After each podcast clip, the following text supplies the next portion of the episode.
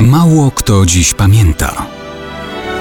Datownik historyczny prezentuje Maciej Korkuć.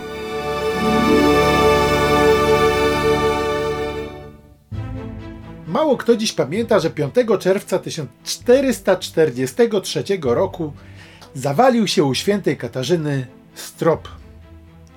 Nie dokładnie u samej świętej, ile w krakowskim gotyckim kościele pod wezwaniem świętej Katarzyny, który Bogu dzięki do dziś trwa na krakowskim Kazimierzu. Strop się zawalił nieprzypadkowo. Wtedy to bowiem odnotowano największe na ziemiach polskich trzęsienie ziemi, największe w historii. Epicentrum znajdowało się na Dolnym Śląsku, gdzieś między Ślężą a Strzelinem. Duże zniszczenia dotknęły Wrocław, Brzeg i Kraków właśnie.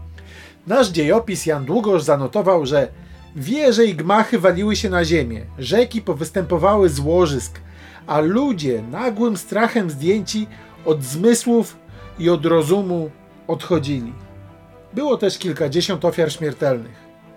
Opis zamieszczony po latach w kalendarzu krakowskim był równie dramatyczny.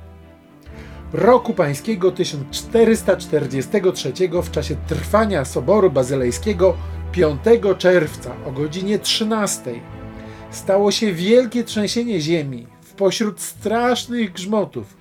Tak, że w mieście Krakowie wszystkie mury od trzęsienia jakby zwalić się miały i straszny sprawiały łoskot. A w wielu murach i sklepieniach pokazały się małe pęknięcia, leciały cegły i kamienie.